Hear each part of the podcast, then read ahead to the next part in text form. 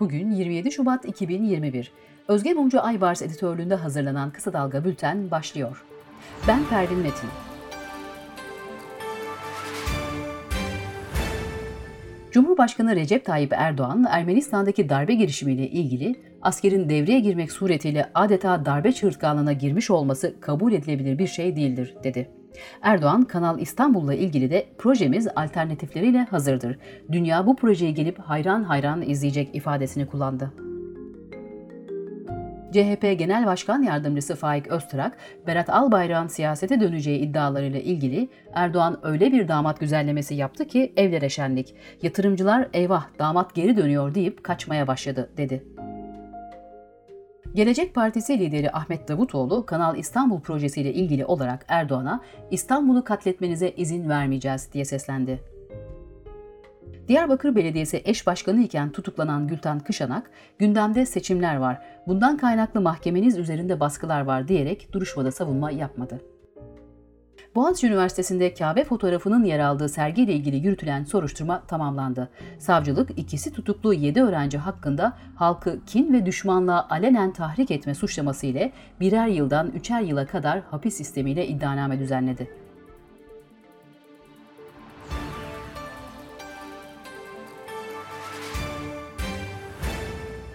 İstanbul Barosu Avukat Mert Yaşar'ın AKP Grup Başkan Vekili Özlem Zengin'le ilgili paylaşımı nedeniyle Cumhurbaşkanı'na hakaret suçundan tutuklanmasına tepki gösterdi. Baro'nun açıklamasında Türk Ceza Kanunu'nun 299. maddesi bu türden keyfi uygulamaların yoğunlaşması ile birlikte tek başına bir hukuk güvenliği sorununa dönüştürülmüştür denildi. Sol Parti CHP Genel Merkezi'nde Genel Başkan Kemal Kılıçdaroğlu ve kurmayları ile bir araya geldi. CHP'ye yeni anayasa tartışmalarına ilişkin bir mektup ileten Sol Parti heyeti, iktidarın yeni anayasa tuzağını reddedelim dedi. İklimin döngüsel olduğunu ve şimdi soğuk döngüye girdiğini dile getiren Rus bilim insanı Matişov, dünyayı gelecekte küresel ısınmanın değil, küçük buzul çağının beklediğini belirtti. Covid-19 gelişmeleriyle devam ediyoruz. Yüz yüze eğitime 2 gün kaldı ancak ilkokullar ile 8 ve 12. sınıflarda görev yapan 700 bine yakın öğretmen hala aşılama programına alınmayı bekliyor.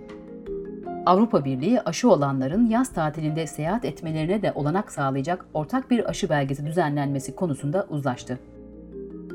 Avrupa İlaç Ajansı, Regeneron şirketi tarafından geliştirilen antikor kokteylinin COVID-19 tedavisinde kullanılabileceğini duyurdu. Sırada dünyadan gelişmeler var. Amerikan istihbaratının Suudi Arabistanlı gazeteci Cemal Kaşıkçı'nın öldürülmesiyle ilgili olarak rapor hazırladığı iddia edildi. Kaşıkçı'nın öldürülmesine Suudi Arabistan Veliaht Prensi Muhammed Bin Selman onay verdi. ABD'den Biden döneminin ilk askeri operasyonu Suriye'de İran destekli milislere hava saldırısı düzenlendi.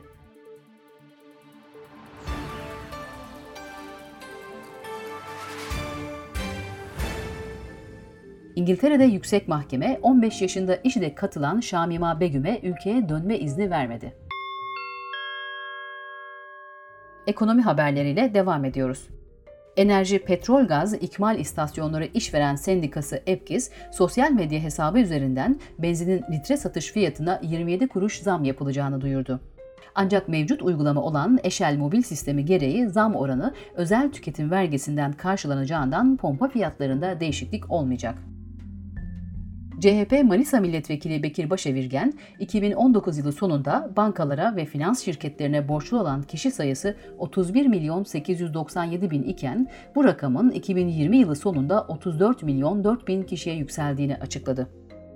İçişleri Bakanlığı borç yapılandırmasının son günü olan 1 Mart'ta vergi dairelerinde yoğunluk yaşanmaması için valiliklere genelge gönderdi genelgeye göre vergi borçlarını ödemek ya da yapılandırmak isteyenler belgelerini yanlarında bulundurmaları halinde hafta sonu kısıtlamadan muaf tutulacak.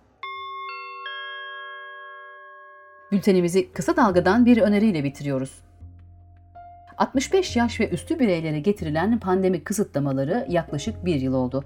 Esra Çiftçi 65 yaş ve üstü bireylerle sorunlarını konuştu. Kısa Dalga.net'ten okuyabilirsiniz.